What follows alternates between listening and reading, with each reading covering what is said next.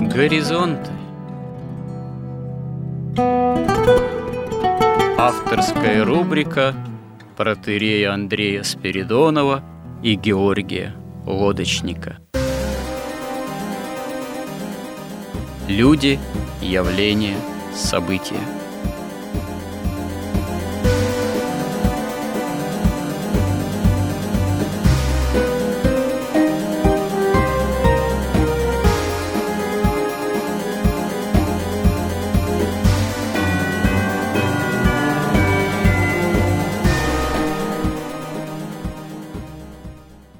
Добрый день, уважаемые радиослушатели. В эфире радио «Благовещение».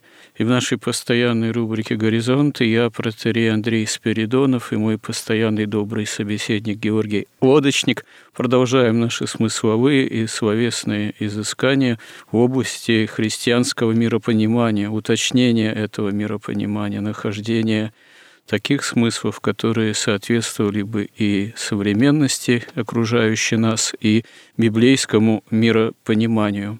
В одном из прошлых сюжетов мы говорили о морали, о морали современной, о морали ветхозаветной, о том, какова вообще в наше время, которое чревато различными драматичными ситуациями, мораль является господствующей. Вопрос далеко не простой. И чтобы понять корни, чтобы понять, откуда современная мораль та или иная произрастает, нам необходимо иметь в виду прежде всего библейскую картину мироздания, библейскую картину истории. Поэтому в этом сюжете обращаемся к ветхозаветным временам, возвращаемся к истории ветхозаветных патриархов, Авраама, и Исаака, и Иакова. И, собственно говоря, почему это время, оно является наиболее в истории человечества судьбоносным. Почему и что с точки зрения современности именно во времена, допустим, Иакова является для нас актуальным. Казалось бы, уже не одно тысячелетие прошло, но тем не менее именно сейчас в тех же, в общем-то, краях происходят э, достаточно драматичные и даже кровавые события. Итак, Георгий, чем современному человеку может интересно быть именно эта эпоха? Эпоха патриархов, имена Авраама, Исаака и не в последнюю очередь Иакова, который является, в общем-то, родоначальником 12 основных колен Израилевых. Ну, Чехов писал, что человек есть то, во что он верит. Культура – это то, где воплощается вера человека. Это то, как он воспринимает истину и ложь, добро и зло, прекрасное и безобразное. То есть, в принципе, всю жизнь человеческую определяет его вера. Истоки веры мы как раз находим где? В книгах Нового и Ветхого Завета. И что удивительно, что эти книги, в принципе, священник Владимир Соколов писал, что где-то там в Америке отдавали на экспертизу текстов когда проверяют плагиат, не плагиат, там автора выявляют, то система выдала, что у автора у всего Ветхого и Нового Завета, у всей Библии один. И вот это видно, когда читаем мы тексты того же Ветхого Завета, но одновременно читая комментарии святых отцов церкви. Но получается, автором является сам Бог в таком случае? Автором является, да, сам Бог, его откровение, Святой Дух. Это видно, это очень интересно.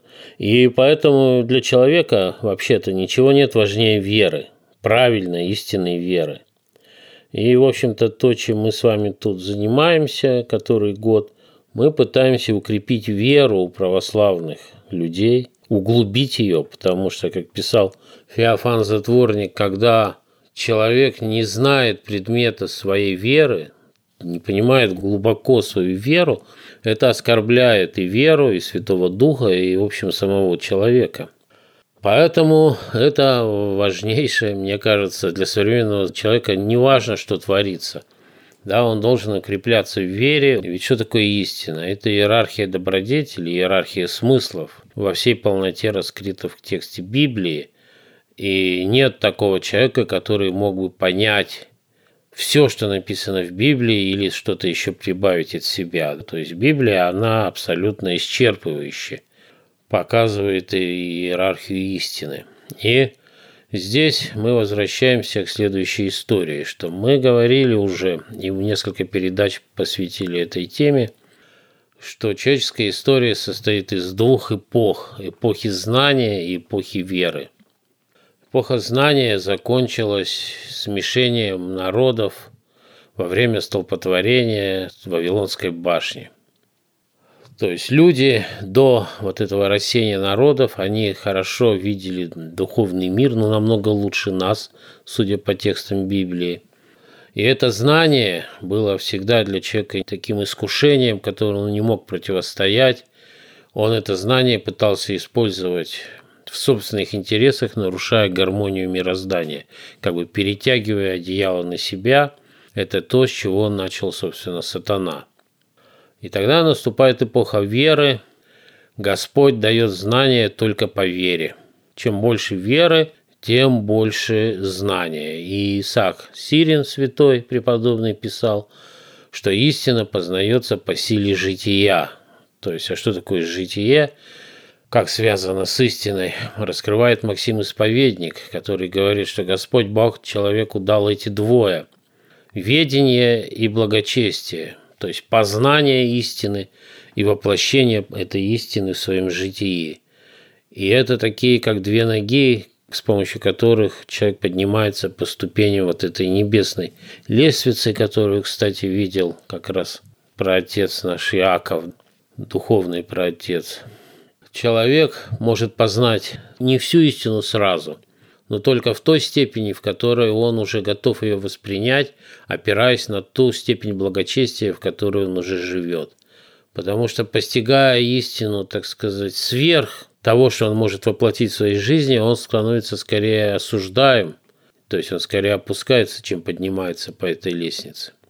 И чем отличается вера от знания? Знание задействует только разум – разум, он, так сказать, не содержит в себе ни желаний, ни чувств, никакой любви.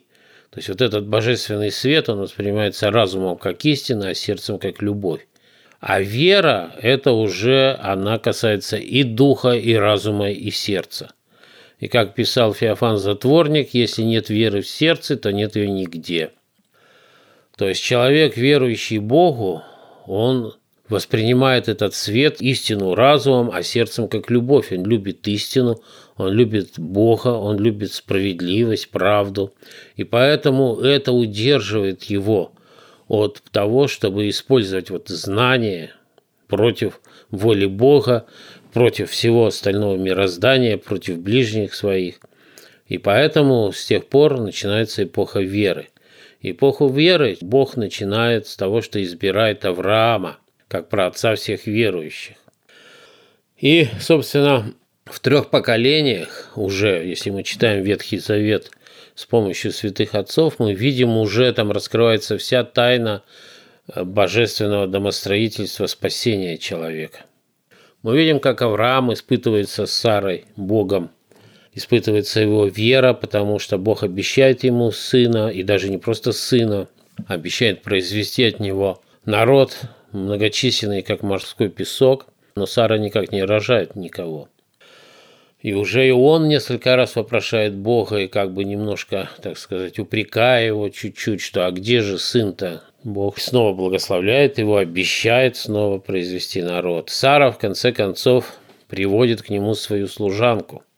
То есть она просто уже отчаивается и говорит, ну тогда хотя бы от служанки, пусть служанка родит тебе сына, да? Раз Господь мне не посылает сына. Агарь рождает Измаила, от которого происходит народ, большинство из которых в настоящее время стали мусульманами, то есть люди подзаконные.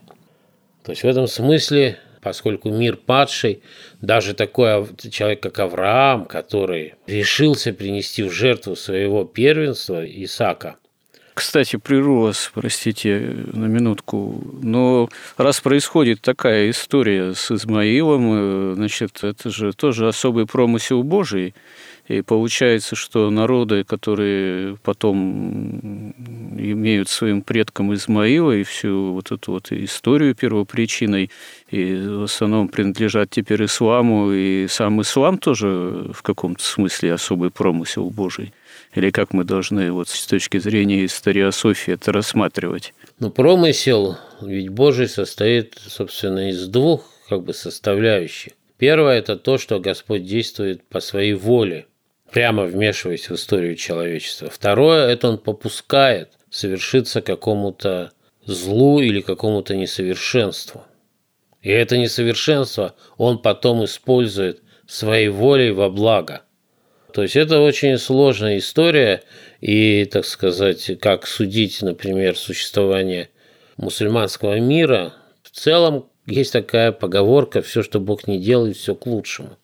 Но в том числе мы же знаем, что существует зло, самое прямое, неприкрытое, которое попускается Божьим промыслом тоже. В данном случае вот как раз мы сейчас и попробуем вот это обсудить, как это все происходит на примере вот э, как Бог создает народ веры в трех поколениях. Это все просто поразительно показывается, ясно и удивительно вот эта божественная мудрость. Ведь это же сотворчество человека и Бога. Если бы Авраам и Сара не сомневались ни секунды, то просто не было бы этих народов. Ислам, может быть, был, но там его бы кто-то другие исповедовали, да? но, но не эти. На этих, этих народов бы не было. Вот с другой стороны, и как тайна спасения реализовалась бы, тоже непонятно, потому что ведь Христа должны были распять. То есть совершенно ясно, что если бы не было зла, то, конечно, бы Христа бы тогда и не распяли, но тогда, может быть, ему и не нужно было бы вообще сходить сюда к нам на землю. И спасать бы было некого, если нет зла. Но зло существует, существует потому, что человеку дана свободная воля. Потому что любовь невозможна без свободы существование отдельных народов, которые не являются ни избранными, ни христианскими, это не есть же еще в собственном смысле зло. Это попущение Божие, порой какой-то, видимо, особый промысел. И Господь не просто попускает существовать и другим народам, но и использует их. Иногда, что называется, как бич Божий использует в контексте самой истории. Это все тоже получается промыслительно. Ну да, потому что это же сотворчество. Ведь Бог же создал человека со свободной волей, как сотворца.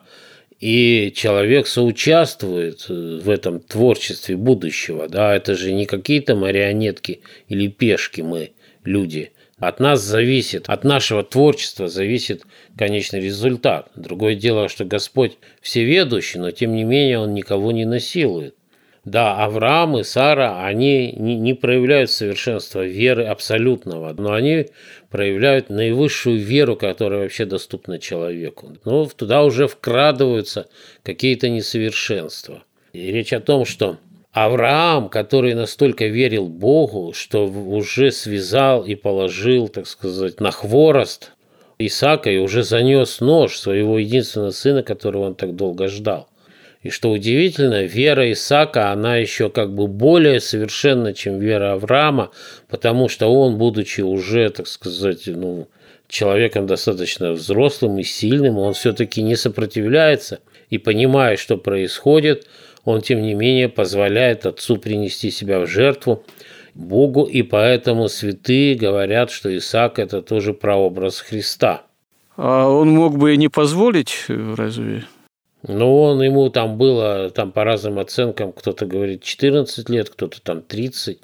Мог, конечно. Мог просто взять да побежать, да и убежать от столетнего. А что вот в этом контексте, да и вообще означает фраза «вера вменилась Аврааму в праведность»? Потому что Господь говорит, дай мне сыне сердце твое. То есть именно вера – это то, что ищет Бог от человека. И он Авраама избирает, чтобы создать народ веры – и в этом праведность как раз заключается. И мы же утренней молитвой молимся Христу, что вера моя да вменится мне вместо дел, которых там у меня нет. Мы же также молимся, что вера да отвещает, да оправдит, да покажет меня причастника славы Твоей вечной. Человек есть то, во что он верит, и опять же возвращаясь к этому, без веры не может быть праведности, по крайней мере осознанной. То есть как бы сила веры – это главный интегральный вообще критерий степени духовного развития человека и восстановления. Чем больше веры, тем выше человек. То есть это вообще все определяющие свойства человека. Вероятно, еще и то, что все-таки праведность ветхозаветных-то, вот праведников-то как раз, и Авраама, и Исаака, и Иакова, она отличается от норм новозаветной праведности. Времена все-таки другие. Новозаветная праведность, она, или понятие о святости новозаветное, предъявляет человеку еще даже большие требования именно к личному образу жизни. Но в образе ветхозаветных праведников э, является главенствующим безусловное послушание воли Божией. Они способны слышать Бога, они способны поступать именно по воле Божией. И это в первую очередь отличает их от всех других людей им современных. Ну да, но праведность, конечно, Ветхого Завета, ведь это же праведность до воплощения тайны спасения – то есть человек еще не примирился с Богом, и Бог еще не примирился с человеком вот этим грехопадением. То есть еще человек не искуплен, Царствие Небесного еще не существует, поэтому там, конечно, другие законы и другая праведность. Это праведность до воскресения Христова, праведность новозаветная совершенно невозможна. Ее можно было бы объявить, но никто бы не мог ее исполнить. А поскольку закон как раз и, так сказать, определяет, порождает в этом смысле грех, когда человек нарушает закон, то все бы были еще грешнее во много раз, если бы такая нравственность была сразу предъявлена человеку ветхозаветному, потому что там, конечно, все было более грубо, можно так сказать. То есть мы остановились на том, что Исаак являет веру как бы совершенную – абсолютно его сын Авраама. Мало того, он еще женится на Ревекке, которая за всю историю, наверное, кроме Богородицы, ну, трудно найти такую женщину в истории описания совершенную. И переводится, ведь Исаак переводится как радость и веселье, а Ревекка имя переводится как высочайшее терпение. И святые отцы говорят, что в этом смысле Исаак, он символизирует собой Христа, а Ревекка символизирует себе Церковь Божию. И вот тут как раз мы переходим к тексту Ветхого Завета и читаем. Исаак был 40 лет, когда он взял себе в жену Ревеку, дочь Вафуила, арамиянина из Месопотамии, сестру Лавана, арамиянина. И молился Исаак Господу о Ревеке, жене своей, потому что она была неплодна. И Господь услышал его, и зачала Ревека, жена его. Сыновья в утробе ее стали биться, и она сказала, «Если так будет, то для чего мне это?» И пошла вопрошать Господа. Господь сказал ей, «Два племени в чреве твоем, и два различных народа произойдут из утробы твоей. Один народ сделается сильнее другого, и больший будет служить меньшему. И настало время родить ей, и вот близнецы в утробе ее. Первый вышел красный весь как кожа, косматый, и нарекли ему имя Исав. Потом вышел брат его, держась рукой свою за пету Исава, нареченное, и наречено ему имя Иаков. Исаак же был 60 лет, когда родились от Ревеки. Дети выросли, и стал Исав человеком искусным в звероловстве, человеком полей, а Яков человеком кротким, живущим в шатрах.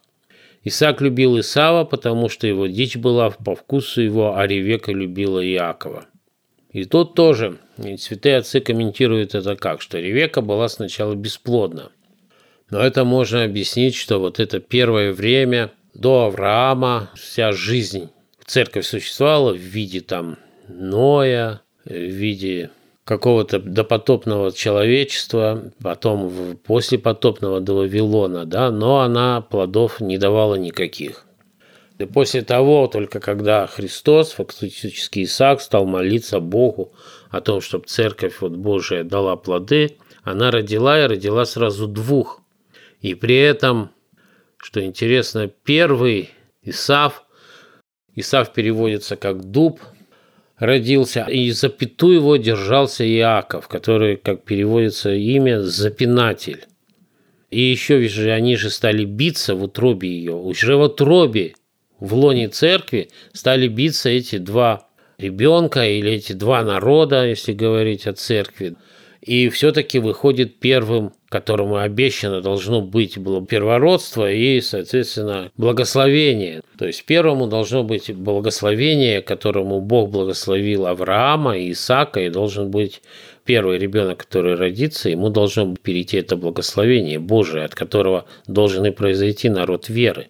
Но выходит Исав, и этот Исав еще продает Иакову право первородства, после чего становится совершенно невозможным вообще тайна спасения, потому что Исав недостоин получить это благословение, но тем не менее он первенец. И вот это, наверное, во всем тексте Библии какая-то небольшая тень ложится на, так сказать, совершенство Исаака, потому что он любил как своего первенца, больше любил Исава. И тут даже написано, потому что дичь его была по вкусу его. Хотя Филарет Московский, он комментирует это так. Исаак любил Исава, потому что дичь его была по вкусу его, а Ревека любила Иакова. Исаак любил Исава и прочее. Сие изображение родительской любви кажется недостойным дома патриархов. Впрочем, вероятно, что Исаак любил не столько вкусную пищу из рук Исава, сколько знаки его сыновьего послушания и любви и отличал его как первородного. Между тем Ревека следовала Божию определению о сыновьях своих, которое было ей и может быть ей одной открыто. То есть она же пошла, когда они стали биться не куда-то, не к гадалке, она пошла к Богу вопрошать и получила откровение, что и предопределяет весь дальнейший путь. То есть она получила откровение, что и Иаков должен получить благословение от Исаака. Потому что в противном случае просто история человечества заходит в тупик. Хотя это происходит не без обмана. И вот тут интересно, Кесарий Арелацкий комментирует вот эту историю. «И пошла вопросить Господа – Почти все принимают тот факт, что благословенный Исаак являл собой прообраз Господа нашего Спасителя. Итак, Исаак – первообраз Христа, а благословенная Ревека – церковь, потому что хотя, подобно церкви, она долгое время оставалась неплодной, по молитве благословенного Исаака и по милости Господа она зачала. А теперь дети боролись в очереве ее, и устав от такого раздражения, она сказала, «Если так будет, то для чего мне это?» Тогда Господь ответил ей, «Два племени в чреве твоем и два различных народа произойдут из утробы твоей. Один народ сделается сильнее другого и больше будет служить меньшему». И действительно, возлюбленные, как говорит апостол, все это происходило с ними как образы, а описано и наставление нам.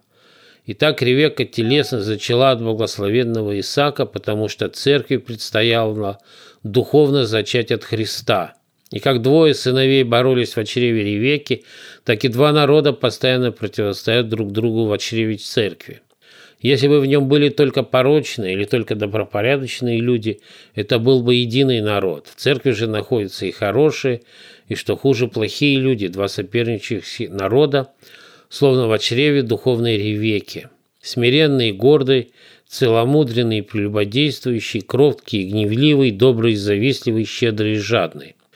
Исаву принадлежат все те члены кафолической церкви, которые хотят владеть земным, любят земное, стремятся к земному и все свои надежды связывают с земным.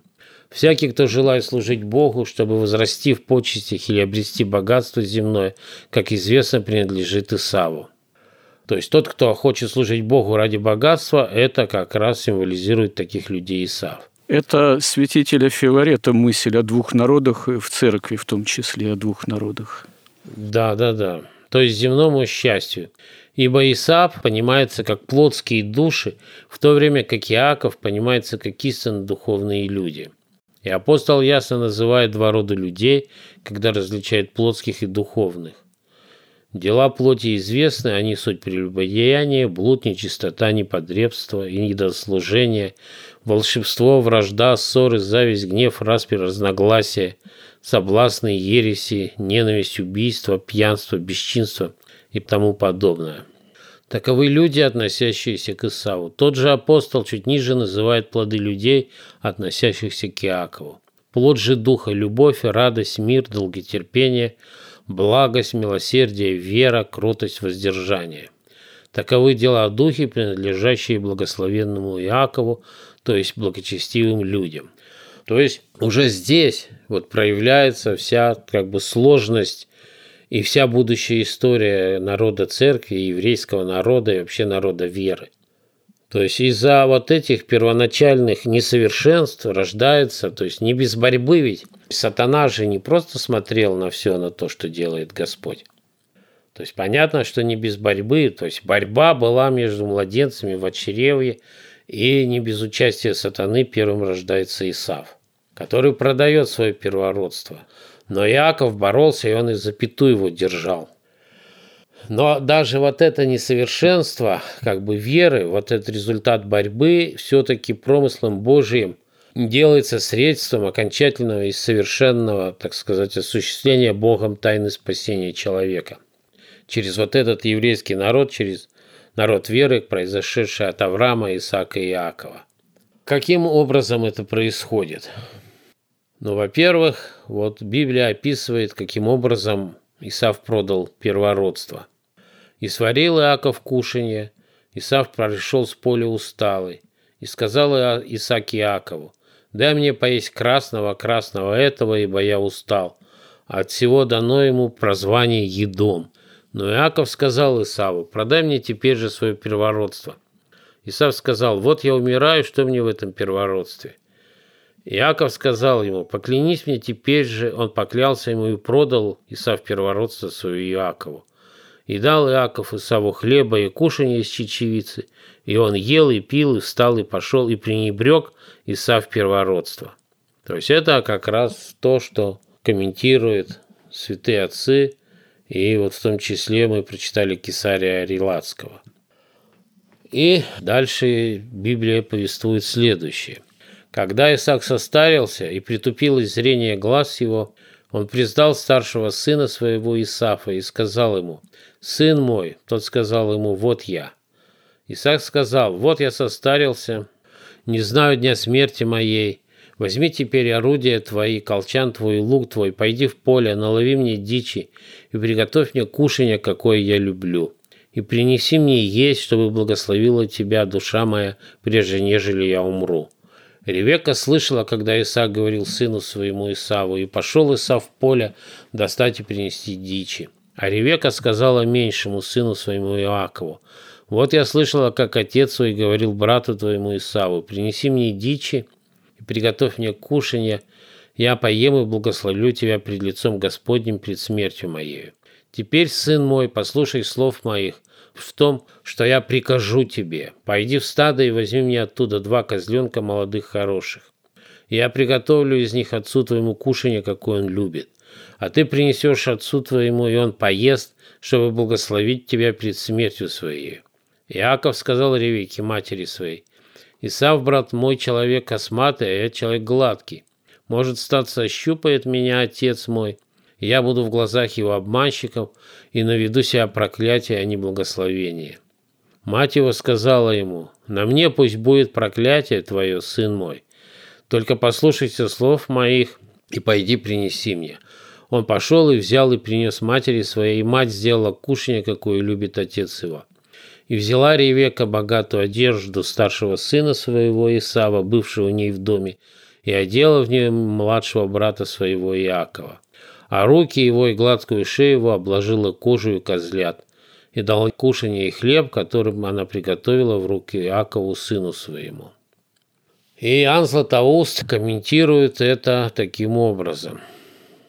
Некогда Ревекка велела сыну своему притворным образом предвосхитить благословение, а делая хорошо со всех сторон и дала ему вид брата. Но увидев, что он при этом не ободряется, и желая уничтожить сыне всякий страх, сказала, на мне пусть будет проклятие. Слова истина, свойственная матери, пламенеющей любовью к сыну. Но Христос не сказал только, но и сделал это, не обещал только, но и показал на деле, как Павел ясно говорит. Христос искупил нас от клятвы закона, сделавшись за нас клятвою. То есть тут опять предвосхищается опять Христос и опять тайна спасения. То есть почему Ревекка, святые отцы объясняют, почему она пошла на этот обман и даже взяла на себя проклятие. Они считают, что это в этом заключалось откровение Божие, которое она получила, когда пошла вопрошать Господа. То есть она действовала строго по воле Господа. И поэтому все это благословение прошло успешно. То есть Исаак не распознал Иакова и благословил его. И когда пришел Исаф уже со своим кушанием, то Исаак сказал, а я уже уже благословил, уже, видимо, младшего брата, да, и, и, и Исаф спрашивает, что, отец, у тебя одно только благословение? Он говорит, ну что, сын мой, я могу сделать тебе, когда уже он даже сказал, что другой брат будет у тебя, так сказать, в управлении. То есть он уже все, что положено было благословением Божиим, благословил Иакова. И тогда, как пишет Библия, и возненавидел Исаф Иакова за благословением, которое благословил его отец его. И сказал Исаф в сердце своем, «Приближаются дни плача по отце моем, и я убью Иакова, брата моего». То есть он решил дождаться, когда умрет Исаак, и тогда убить Иакова. Ревека об этом узнала, и поэтому говорит Иакову, «Вот Исав, брат твой, грозит убить тебя, и теперь, сын мой, послушайся слов моих. Встань, беги в Месопотамию, к Лавану, брату мою, в Харан, и поживи у него несколько времени, пока утолится ярость брата твоего. Пока утолится гнев брата твоего на тебя, и он позабудет, что ты сделал ему, тогда я пошлю и возьму тебя оттуда, для чего мне в один день лишаться вас обоих». И что интересно, Исаак также благословляет Иакова идти в Месопотамию в дом Лавана, но чтобы он там выбрал себе жену – потому что он понимает, что поскольку благословение сейчас на Иакове, то он должен выбрать себе жену из своего же рода, то есть не брать там себе в жены дочерей хаанских, на которых там женился уже Исав. И позвал Исаак Иакова, и благословил его, и заповедовал ему, и сказал, «Не бери себе жены из дочерей ханаанских, Встань, пойди в Месопотамию, в дом Вафиуила, отца матери твоей, и возьми себе жену оттуда из дочерей Лавана, брата матери твоей.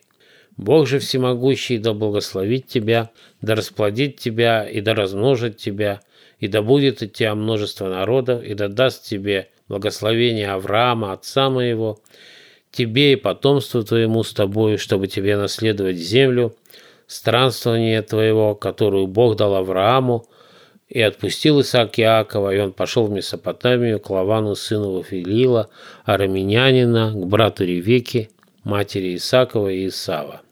Таким образом, Иаков, в принципе, он что? Он же исполнил сначала волю матери, хотя понимал, что это обман, да, то есть он получил все-таки благословение путем обманом, то есть это вот как бы вот это закрадывается, вот это несовершенство все-таки в этот в народ еврейский, в народ веры. Но все-таки он исполнял волю матери, которая исполняла волю Божию. Также он по воле отца идет в Месопотамию выбирать себе жену. И по пути он видит вот это откровение, лестницу Иакова, которая называется. Иаков же вышел из Висавии и пошел в Харан, и пришел на одно место и остался там ночевать, потому что зашло солнце. И взял один из камней того места и положил себе изголовьем, и лег на том месте. И увидел во сне, вот лестница стоит на земле, а верх ее касается неба, и вот ангелы Божьи восходят и не сходят по ней. И вот Господь стоит на ней и говорит, «Я Господь, Бог Авраама, отца твоего, и Бог Исаака, не бойся. Землю, на которой ты лежишь, я дам тебе, и потомству твоему, и будет потомство твое, как песок земной, и распространишься к морю, и к востоку, и к северу, и к полудню, и благословятся в тебе и в семени твоем все племена земные. И вот я с тобою, и сохраню тебя везде, куда ты пойдешь, и возвращу тебя всю землю, ибо я не оставлю тебя, доколе не исполню того, что я сказал тебе».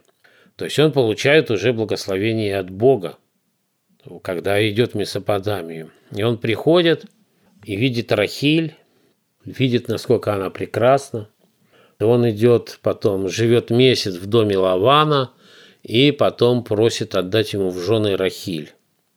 Иаков соглашается 7 лет работать на Лавана, чтобы получить в жены себе Рахиль.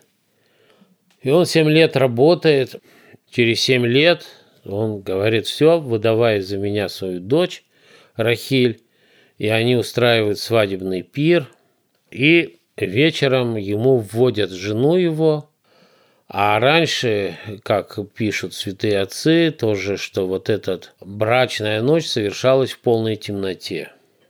И вот к нему входит его жена, и утром выясняется, что это не Рахиль, а это Лия – Лия переводится как «трудящаяся», а Рахиль переводится как «овца Божия». И святые отцы говорят тоже, что Лия символизирует собою синагогу, то есть ветхозаветную церковь, а Рахиль – новозаветную. А поскольку Иаков в этой ситуации уже тоже символизирует Христа, то хоть и Христос, как они говорят, и хотел бы сразу иметь новозаветную церковь из язычников – но прежде он трудом получает синагогу и имеет дело с Ветхим Заветом и вот с этим вот еврейским народом, который производит потом на свет Богородицу. Как это объясняет эту историю еще, опять же, святитель Филарет Московский. Настало утро, и оказалось, что это Лия. Так по тайным судам Божиим за хитрость воздается хитростью. Иаков согласился поставить себя на место старшего брата, чтобы предвосхитить благословение отца своего.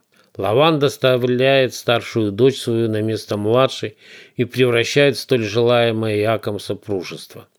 Вместо Рахили пристрастно вожделенный Иаков получает Лию, так благодатное провидение подвергает искушаемого человека горестной, но спасительной нечаянности.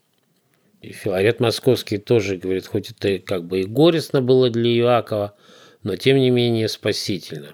А в чем все-таки спасительность этого происшествия?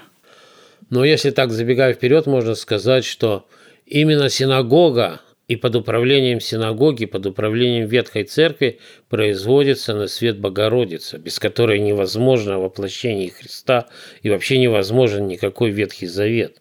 Поэтому он и не женится на Рахиле сначала. Тем более, тем самым как бы отчасти искупается вот это вот его хитрость вот этой другой хитростью. Потому что когда Яков спрашивает Лавана, почему ты со мной так поступил, он говорит, а у нас сначала выдают старшую, а потом младшую.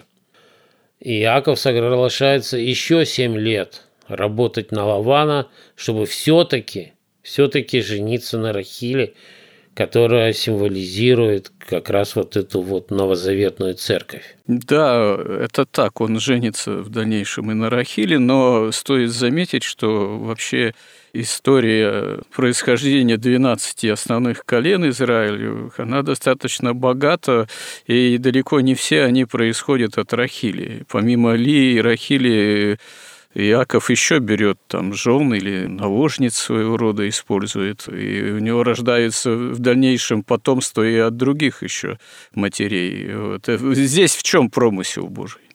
А вот тут как раз очень подробно все рассказывают святые, особенно святитель Кирилл Александрийский. Да, в целом рождает Иаков шесть сыновей от Лии, двое сыновей от служанки Лии, двое сыновей от служанки Рахили и двое детей от Рахили.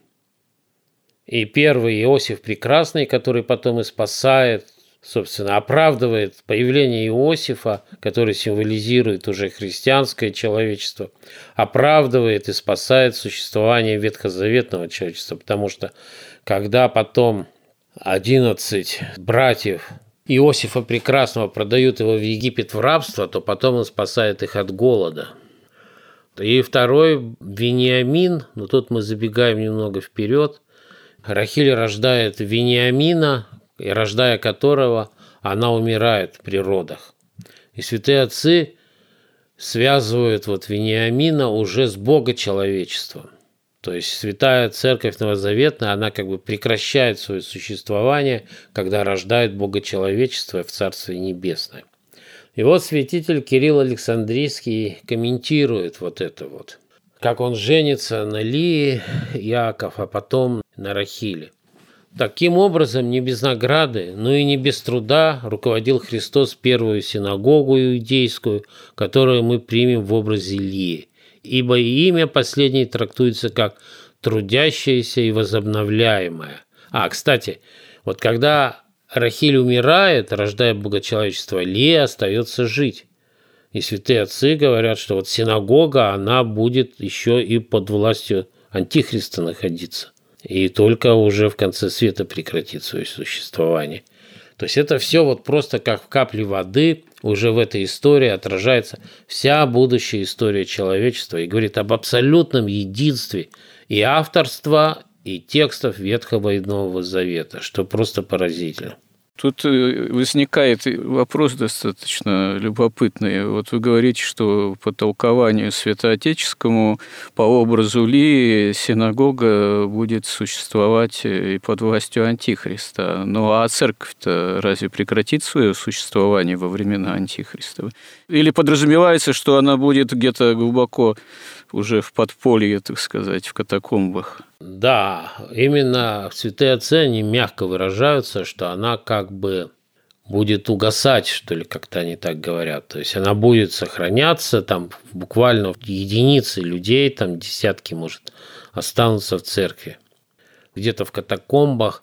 Но мы знаем, что когда Антихрист сядет в храме как Бог, то иудеи прозреют и фактически примут мученическую смерть, потому что восстанут, они все-таки люди тоже вот этой вот ветхозаветной духовности, и вот такой вот тоже вера в них, конечно, тоже совершенно железная. Собственно, они отчасти и Христа не приняли из вот такой вот, так сказать, несгибаемости и такой уже закостенелости, что ли, своей веры.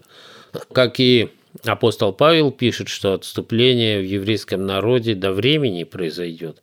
И когда войдет полное число язычников, то евреи снова начнут, так сказать, входить в Царствие Небесное. И Олег Стеняев трактует это так, что для язычников дверь спасения закроется и вновь откроется для иудеев, так как она закрылась для иудеев после того, как они распяли Христа и открылась для язычников. И поэтому он говорит, спешите, время мало, потому что ну вот пока вы тут ходите неверующие, дверь спасения для вас может закрыться и открыться для иудеев. Да, это интересная тема. Между тем, я вижу, что эфирное время у нас для данного сюжета действительно постепенно уже подходит к своему завершению, поэтому, наверное, историю происхождения 12 колен Израилевых более подробно подвергнуть рассмотрению будет лучше уже в следующем сюжете. Тем более, что, очевидно, это действительно интересно, особенно если вот опираясь на толкования святоотеческие, мы видим, насколько промысел Божий божественно же премудр, и какой тут просто невероятный простор для самых интересных и глубоких толкований. Если хотите, подытожьте, пожалуйста, сегодняшний наш сюжет. Продолжим в следующий раз. И мы видим, что никакой человеческий ум не в силах это сочинить вообще. При том, что это написано там за 2000 лет до Христа с лишним даже, да а потом после Христа еще 2000 лет проходит, еще святые отцы толкуют это все. То есть это совершенно очевидно, что это исключительно боговдухновенный божественный текст, автор его Бог, и что тоже должно укреплять нас всех в вере, несмотря ни на какие внешние проявления, так сказать, приближения по крайней мере, есть такое да, ощущение апокалипсиса наступающего. Но поскольку явилась нам снова Казанская икона Богородицы. Нам патриарх Кирилл ее явил 4 ноября, в день как раз Казанской иконы. То будем надеяться, что это такой знак свыше от Богородицы, что все-таки конец света еще как-то будут отодвинуты. И врата для спасения язычников еще не закроются какое-то время – Конец света – это вообще такой имеет динамический характер, я бы сказал. Он может приближаться, может отодвигаться в зависимости от покаяния, духовного усердия самого человека, состояния самого человечества, надо думать. Но Бог даст, э, и на эту тему мы еще сможем поговорить в следующих сюжетах наших горизонтов. Спасибо всем, кто с нами, кому интересны эти наши разговоры и кто нам всячески помогает. И храни всех Господь. Горизонт на радио Благовещение.